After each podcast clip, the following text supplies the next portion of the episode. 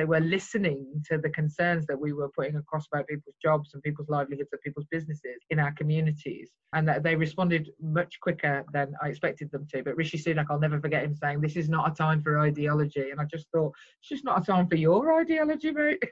it's a time for mine." yeah, what you mean is not giving anybody anything or expecting people to just pull themselves up by the bootstraps. Turns out, not such a cracking ideology in a crisis.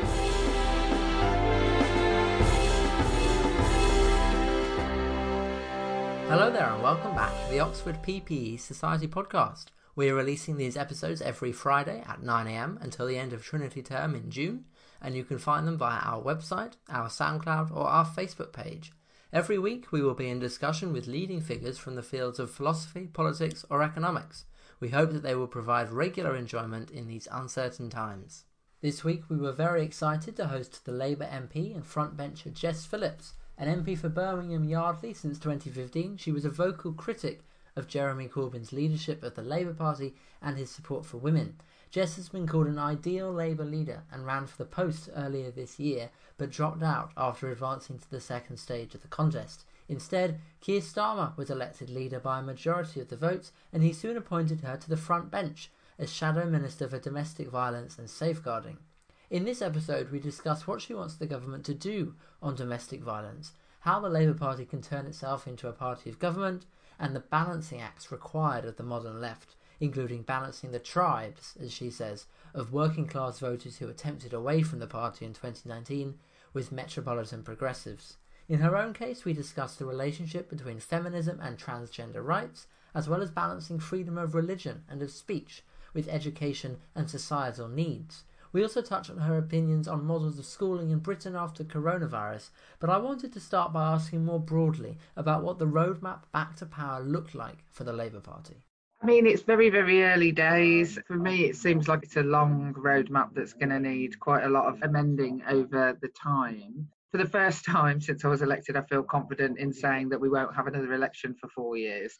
So there is time to do that. I think that the Labour Party, first and foremost, the first step along the journey, and I think that certainly Keir Starmer did some of that yesterday when he appeared doing his own statement to the nation, is to remind people that we are there as a credible opposition who, in the model of governance that people understand, the idea that there is a group of people who have to make laws and make difficult decisions. And there's plus and minus to these different approaches, but certainly for some time since I was elected, it has felt a little bit like the Labour Party was just there to complain rather than govern. So I think that the very first step is that sort of exposure of the idea of credible governance and alternative government, as opposed to, quite rightly, opposition, just opposing things. Now, there's lots of things that need to be opposed, but you can do it in a manner that is as if you are planning for governance. So I think that that is the first step, and I think that that is essentially a communications task and seeming like a team of people with different responsibilities, with different people who will lead on certain things in a coherent way that will start to form in people's minds. Because at the moment, I think that people just don't feel that there is an alternative. And one of the saddest things about a number of the elections, going back even to before I was elected, it moved on from being you're all the same, so what's the point? That neither of you is an alternative to the other, to the idea that I'm politically homeless because I feel like I've only got one option and there's nowhere naturally for me to go. There is a huge amount of work to be done in the idea that you can be different, the distinct difference in ideology, in your plans for the future, in your vision for the future, and what kind of country we want to live in, but that it is a credible alternative that's the work that has to be done to even build up the idea of being a credible alternative because lots of people don't even consider the Labour Party anymore. And lots of those people who don't consider the Labour Party come from places where the Labour Party has always been in power.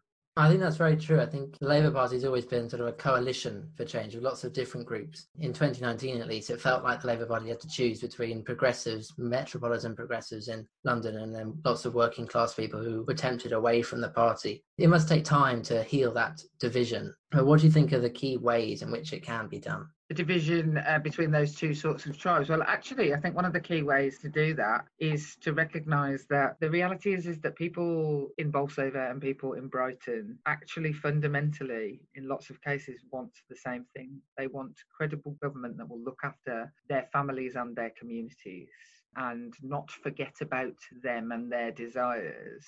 I think that politics in the past couple of years, and maybe it's exposure to a 24 hour news media over the years, and now social media, politics has slipped into a sort of regime of expecting to keep everybody happy. But in reality, the world is quite different. And so, whilst very sort of progressive, liberal progressives of, you know, kindness towards migrant communities or LGBT rights the vast majority of people in Crewe, the vast majority of people in Bolsover, the vast majority of people in Wigan they're not unprogressive. They don't hate gay people. They don't hate all migrants. And the idea that you can't have a conversation, the idea that working class communities in our country aren't sitting around having argy bargy around the dinner table with different generations every single day. I mean, my eyes could roll so far back into the back of my head for the conversations that I've had around the dinner table with some of my family. I mean, my father in law, God love him, he claims that he used to read the Daily Mail just because he liked the puzzles. Um, um, but he, he he will sometimes say things, and I'm just like, oh, for God's sake, man, this is ridiculous. You know, we don't then hate each other forever or think that I'm forgetting about him or marginalizing him. There is core values of wanting to be safe, wanting to be economically secure, wanting actually to be kind to others. If this crisis has taught us anything, it has shown us that that is what people value.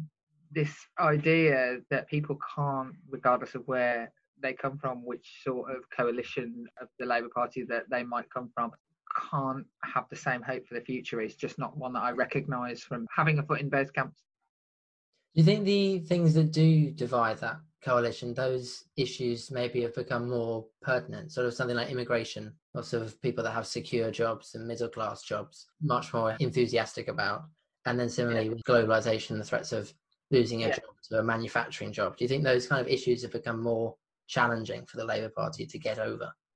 Yes, but th- th- they have. Um, if you sort of allow them to, if you if you say that there is only one way against all other things, you know, it's fine to have principles, but it's much easier to be comfortable with change if that change doesn't feel like it's threatening you. And actually, globalization, one of the problems that we've had is that we didn't take the entire economy with it.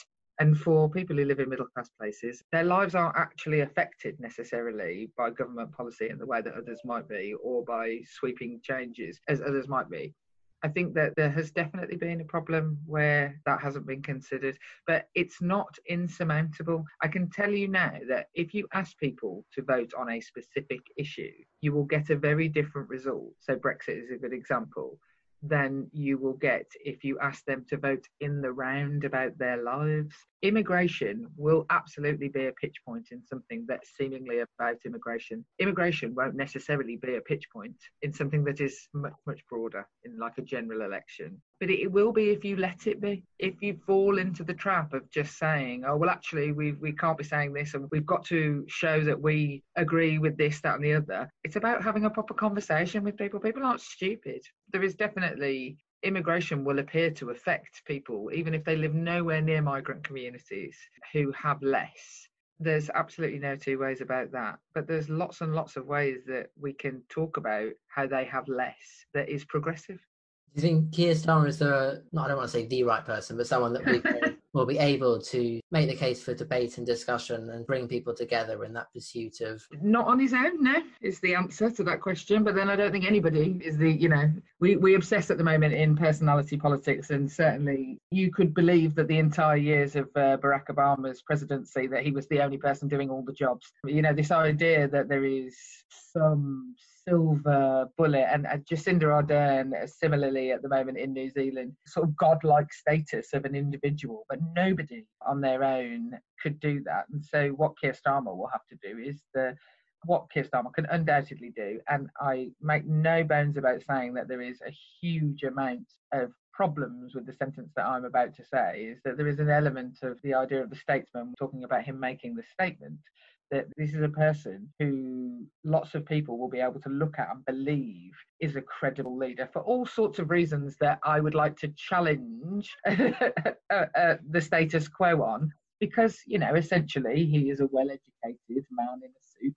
And unfortunately, whilst those are really beneficial, they are also vital sometimes for people to be able to consider you to be credible. I wish it wasn't the case, but I'd fight the war I have rather than the war I want. But on his own, that wouldn't be enough. And so, what he will have to do as a leader, and I think that in answer to your question, yes, he will be able to do, is get the right people doing the right things to bring some of that coalition building. Keir is brilliant at taking down Boris at the moment in that silent chamber, like acting like a courtroom drama. If you were picking teams in a school playground, you'd pick him for that. You know, no two ways about that. But if you want somebody to go up and cuddle people in a community centre and sit and really talk about people's feelings and, and how things are feeling for people in areas, you, you might pick somebody else, and that's what he's going to have to do. And he will. I think that he will do that. Do you think the culture has changed quite significantly since he came in?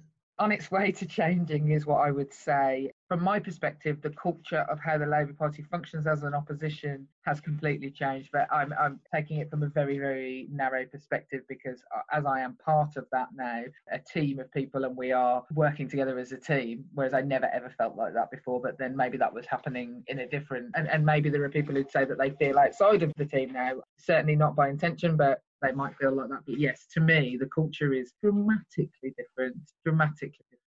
I wanted to talk about last year when you had a, a row. I don't want to say row, but there was a row uh, about teaching. I'm always having a row with someone, so don't worry.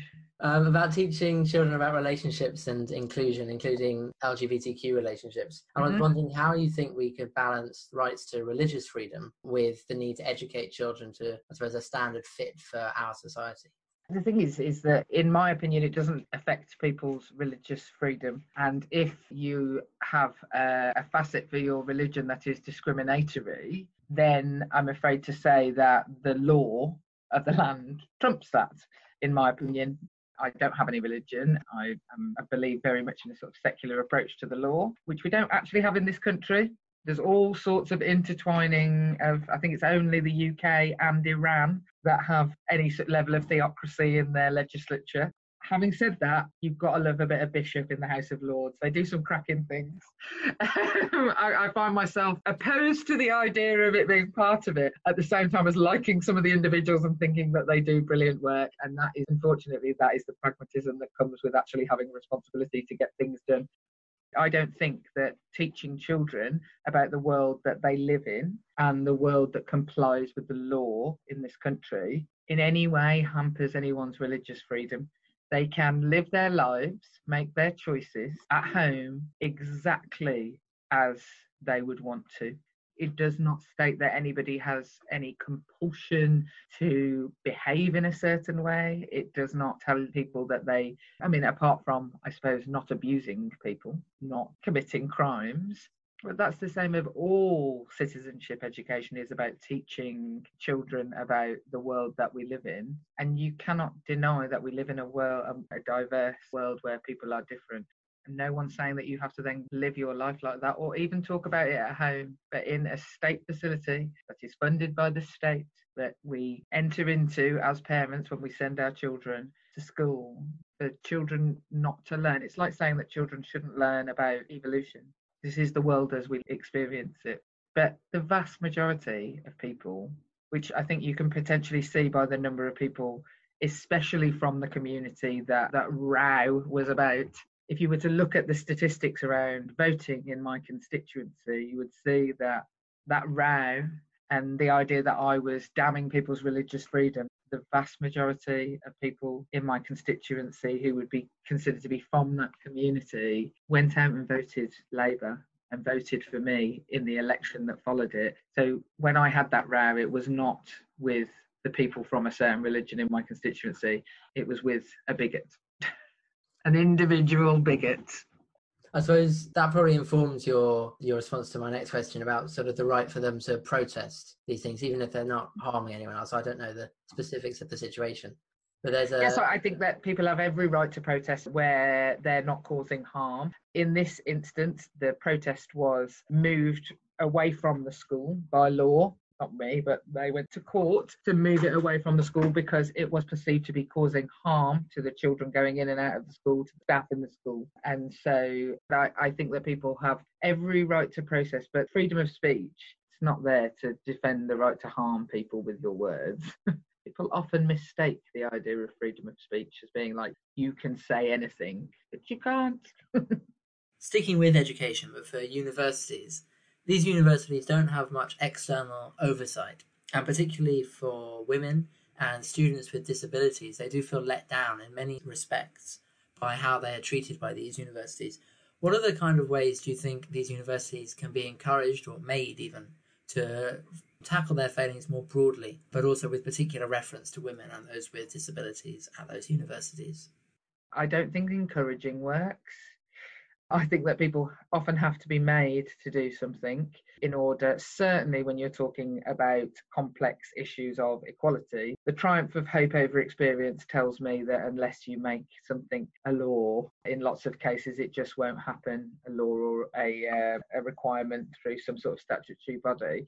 Now, I have come up against, uh, and funnily enough, I'm going to be doing some campaigning around universities specifically in their uh, how they handle sexual harassment and sexual violence on campus. And there's been a couple of really bad and high profile cases, not about Oxford actually, I think it was Cambridge was the one that Tortoise Media did some work around, but also I think, was it Warwick where the people were, um, yeah. yeah. In my opinion, there is a public equality duty that all public bodies are meant to live by. And I think that there needs to be far more robust regulatory framework to make sure that organisations are doing that. And there needs to be public duties certainly put on public bodies. Now, universities, unfortunately, I mean, when I went to university, and certainly when my parents went to university, they were largely state funded organisations. Obviously, we, we live in a different framework now for how universities operate and are funded. However, they still receive government funding and finance. I think that it would be difficult to argue that they didn't have a public duty element to them and weren't public bodies to some degree. I think that there needs to be far greater enforcement of the public sector equality duty on all organisations, done maybe through the EHRC, the Equality and Human Rights Commission. But at the moment, I would say that they currently they would argue that it would be very difficult for them to do that across the board because of resources. But I would say that universities should be essentially not just universities, but all organisations essentially sort of there should be able to be a scheme of investigating into and inspection. Inspection. I couldn't think of the word inspection uh, that you know that there, there is a need to inspect the regimes with regard to equality. Now, of course, the equality, uh, and this was de- definitely gets said pretty much every year on A level results day about Oxford and Cambridge. The equality duty currently doesn't include anything to do with class. you know, I think that the potential to improve some of our institutions and how they represent people from different backgrounds that aren't currently covered by the Equality Act. It doesn't currently cover. It was due to, but it had to be pushed through quickly before the Labour Party lost the election in 2010.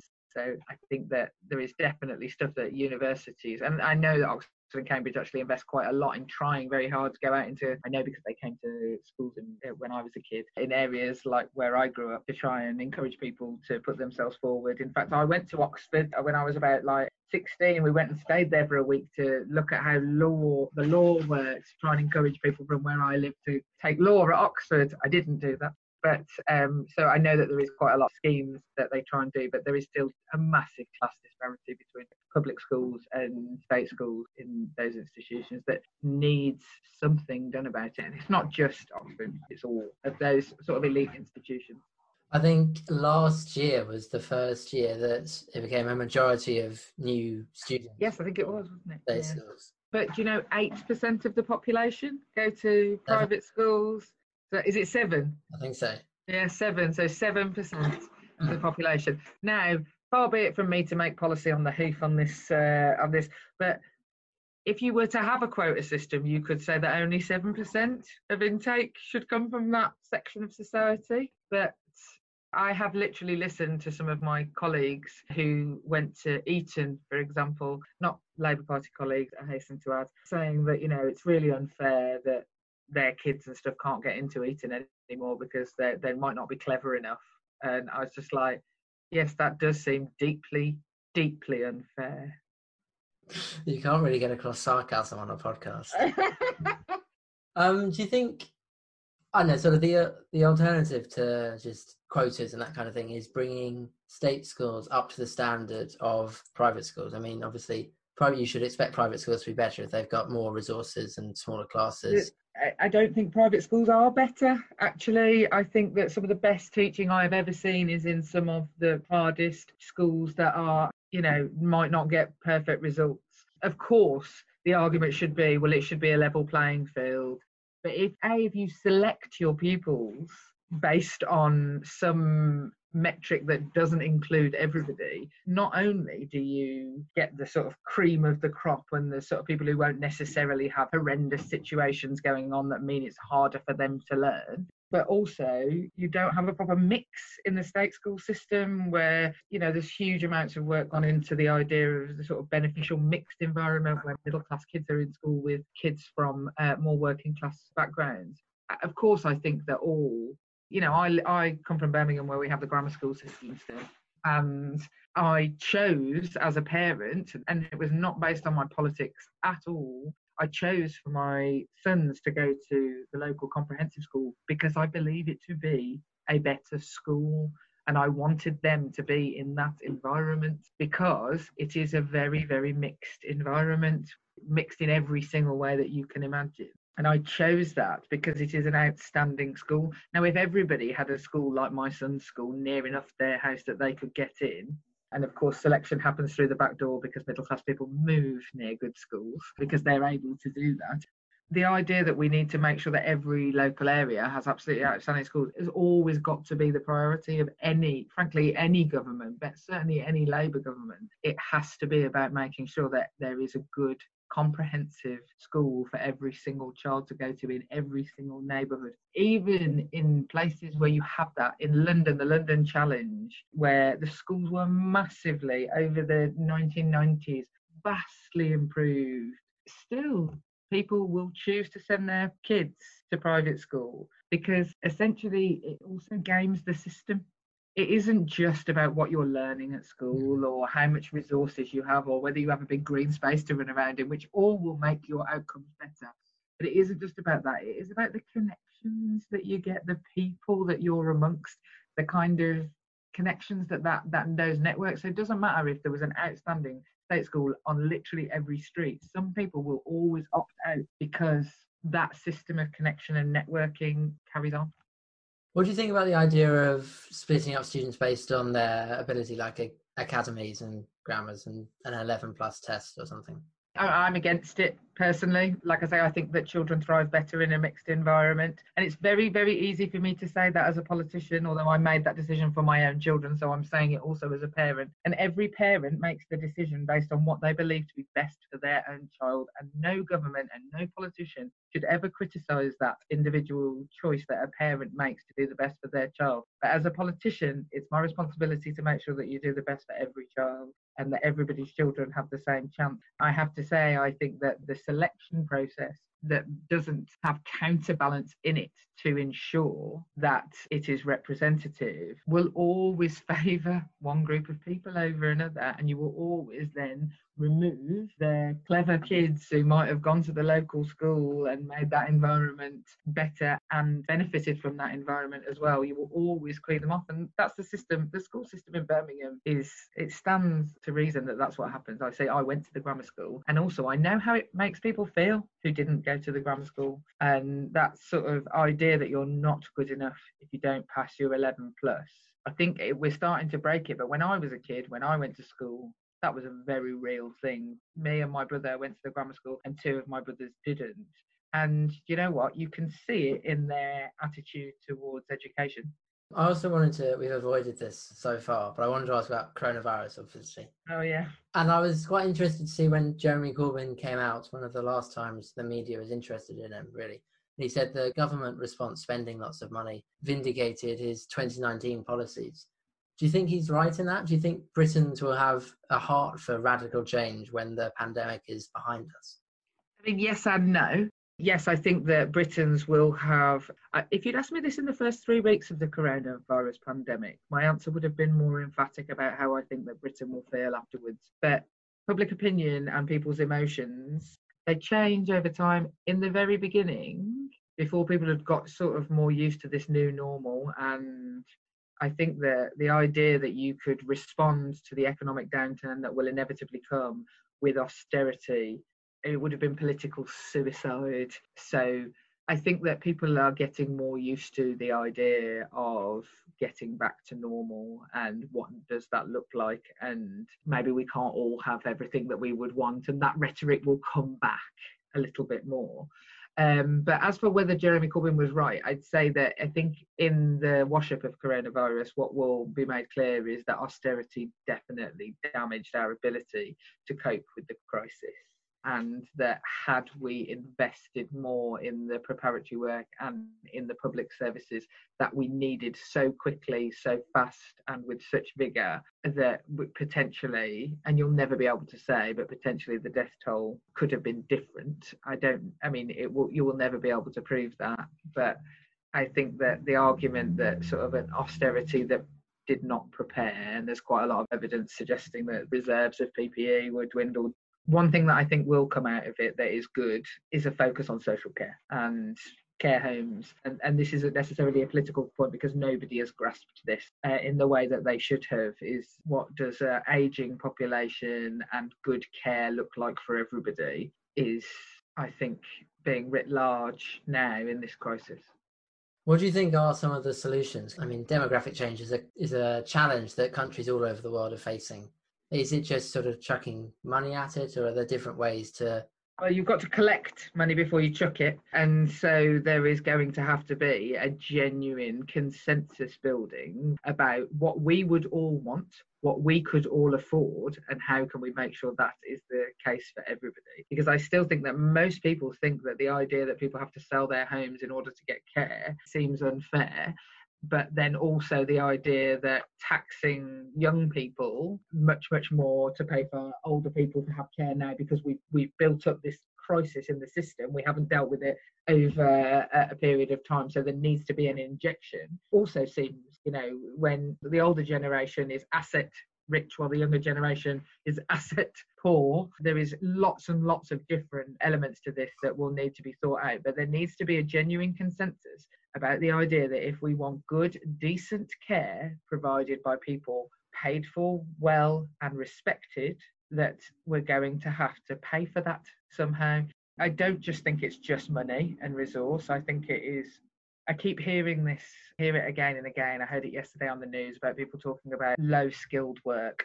And the example they were talking about was bus driver but I couldn't drive a bus. I mean, I crash my car when it's tiny on a regular basis. So the idea that, you know, I wouldn't be backing into the bollard every single time I tried to move it out, the idea of people's skill being linked to their wage, and in care work, it's more so than anything. They're legal advocates, they're nurses, they have medical training, they have skills beyond anything that we could imagine. So we have got to get away from this idea that it is a not a skilled job. And I think that that is as important as the idea of throwing i'm going to say throwing money as if like we're just throwing money at it investing in that is deeply important so we have to change our mindset about the idea that those who care for and they're largely women and as we found out largely bme communities that those who care for our children and family members as they get older or get sicker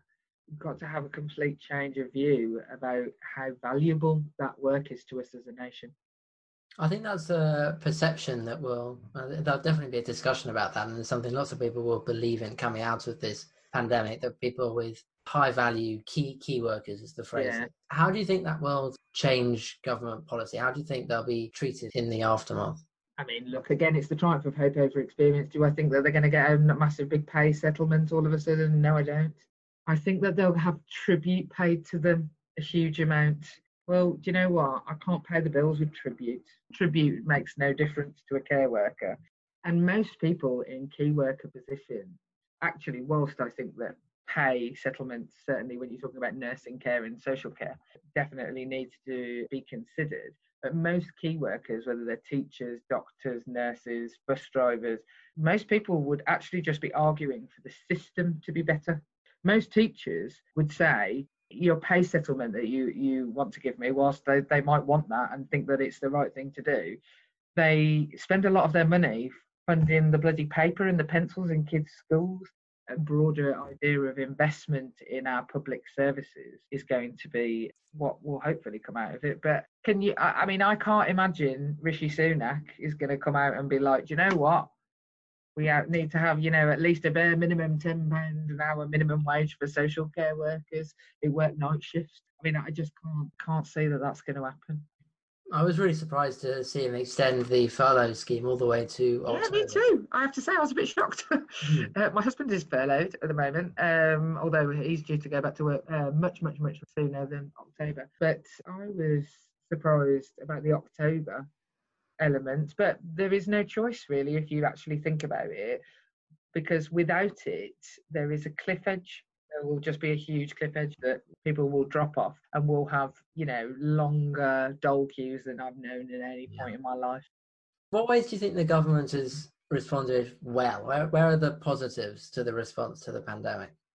I mean, there are definitely positives. Rishi Sunak, uh, very, very, very early on, when we were like, you know, I was having businesses walking into my office. I've been sort of like parade of shops and the hairdresser and a calf and and the news agents, and people coming in saying, well, you know, they're saying we can't open, but what are we going to do? So we were taking that and he you know I, I do feel like and it makes me really worried about the way parliament is running at the moment is that whilst we were all squashed into a room we were all saying hang on you've got to do this not just from the labour side from the conservative side as well that that i did feel that actually in the early days they were listening to the concerns that we were putting across about people's jobs and people's livelihoods and people's businesses in our communities and that they responded much quicker than i expected them to. But rishi sunak i'll never forget him saying this is not a time for ideology and i just thought it's just not a time for your ideology, mate.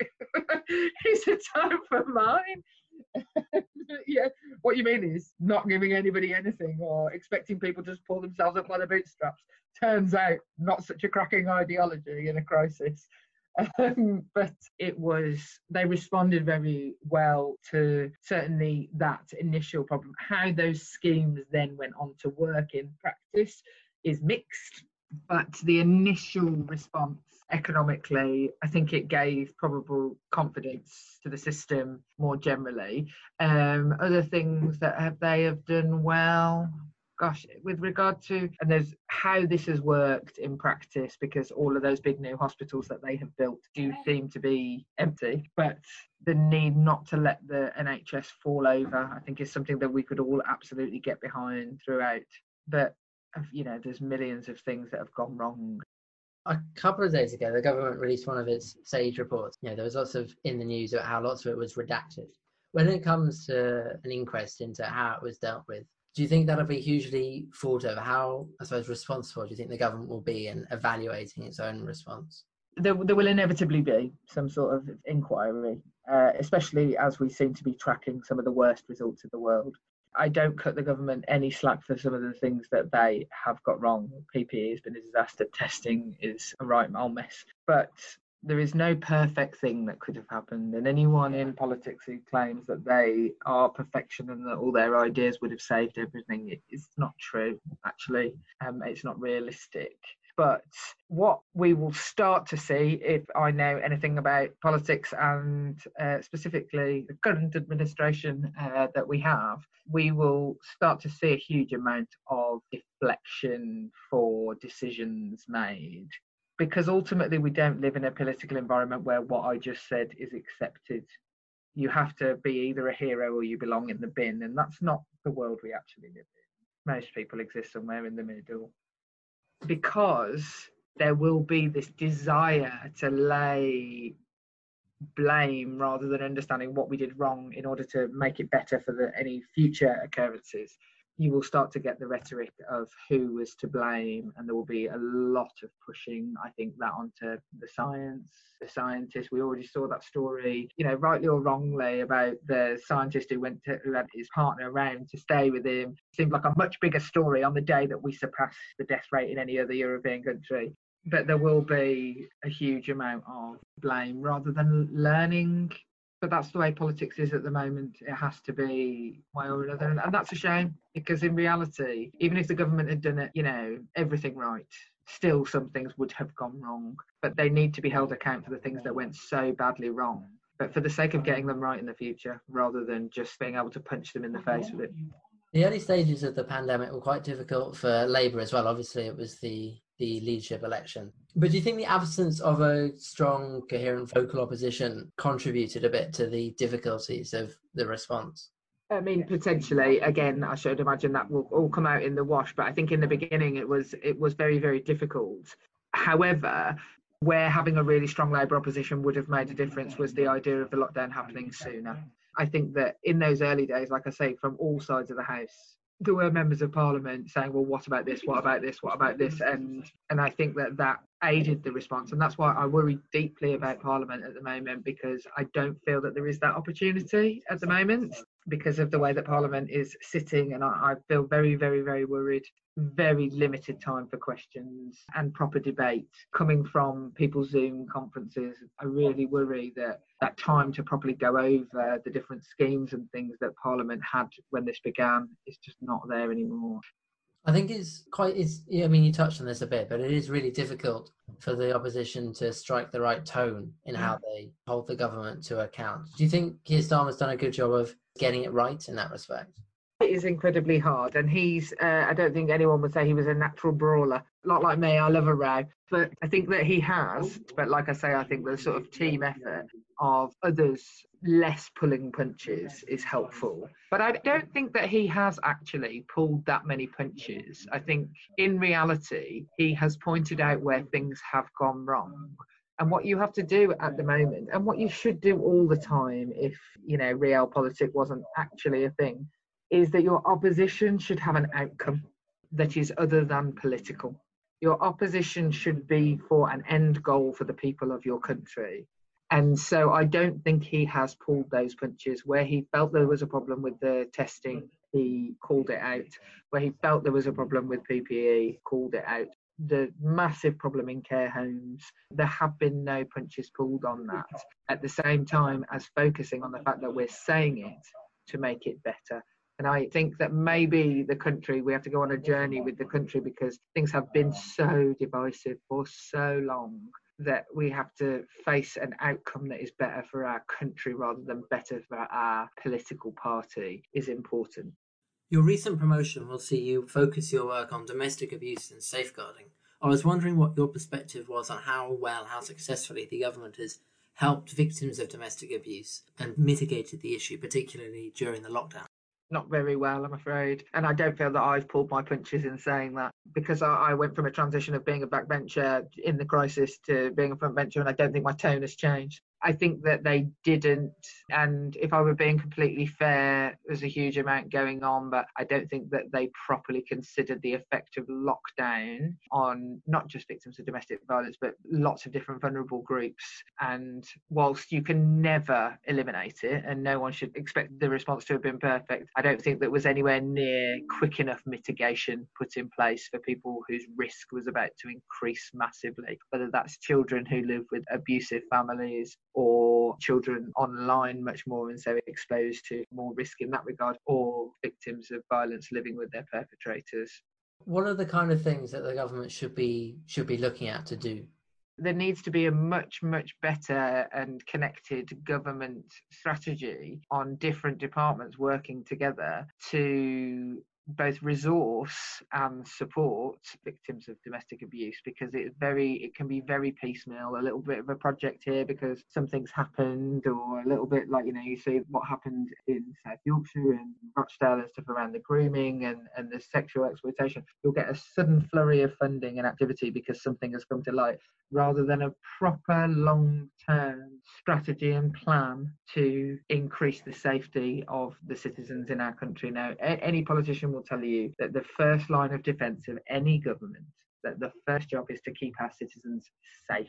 And what that means to most people in politics, and in fact, if you were to say it to most people in the country, it's the idea of a person in uniform guarding our borders and police on our streets, keeping our communities safe. The vast majority of crime and risk exists in people's homes and the idea of keeping our country safe and properly having a proper long term view about how our health services, how our education, how our police, how they properly respond to domestic abuse. And that should have happened in the idea of lockdown, but it should happen much more broadly because it's incredibly piecemeal and you'll get a little law change here and you'll get a few things here. It's an epidemic domestic abuse and violence against women and children. It is an epidemic in our country and it kills, you know, more people than fire. You know, it's it needs proper scrutiny and proper concern and proper investment. What would having a long term plan strategy to tackle domestic abuse, what would that look like on the ground to people that are victims that are, are looking to the government for help? It would look like when they looked for help, it was there, and it would look like whichever service, it looks like specialist services available while universal services know how to deal with it so that if you come forward in a school, if you come forward at your doctors, if you come forward to your local council housing office, that there is a proper approach where there is somewhere to go. But the vast majority of victims on the ground come forward, I mean, numerous times before they actually find a pathway through to survival. But it also needs to look like much, much more robust criminal justice system that actually treats this crime for what it is, not just domestic abuse, but rape and sexual violence. It's still vanishingly rare that people get convictions, and vanishingly rare in those cases that those convictions anywhere near have a sentence that meets the harm that can be done in those circumstances. But it also looks like prevention, it looks like culture change and educating people at every layer of society about this thing that most people would say was bad, but have very little understanding of exactly how bad it is and how prevalent. One of the things I wanted to touch on was transgender rights. And I was wondering how you reconcile the areas where your quite justified feminism clashes with transgender rights. And the, uh, thing is, I don't think it has to clash with them. I don't. I wish that it didn't clash with them, and I wish that the whole conversation around transgender rights well, I just think I just wish that we weren't in the place that we are currently in. I don't think one person's rights trump another's. And I think that there is room enough for everybody to have enough, and that people, transgender people, I was on the original scrutiny committee that made some of the recommendations that have been controversial. I stand by those recommendations, but like any law change, it has to be done very carefully to make sure that it doesn't have unintended consequences that is the same for those laws as much as any other. Look, I, I think that women's spaces and women's safety and the need to feel that that isn't compromised is something that I've dedicated my life to fighting for. Um, and I will continue to do that. But as somebody who ran a service that had transgender people in it that posed no threat, I think that there is a way through this, but I wouldn't want to see sex based rights be removed from the Equality Act because I think sex based rights are deeply important. Do you think it's possible to be and a more permissive, I suppose, more accessible for self identification while still maintaining those women's places and the security that uh, we need to offer vulnerable people? I mean, I, I think that we've got to find a, a, way for that to happen because the current system of transitioning, you know, the idea that self ID, that one day, you know, I can just say, well, I'm a man tomorrow, that's not good enough and that's not what we should be seeking to do.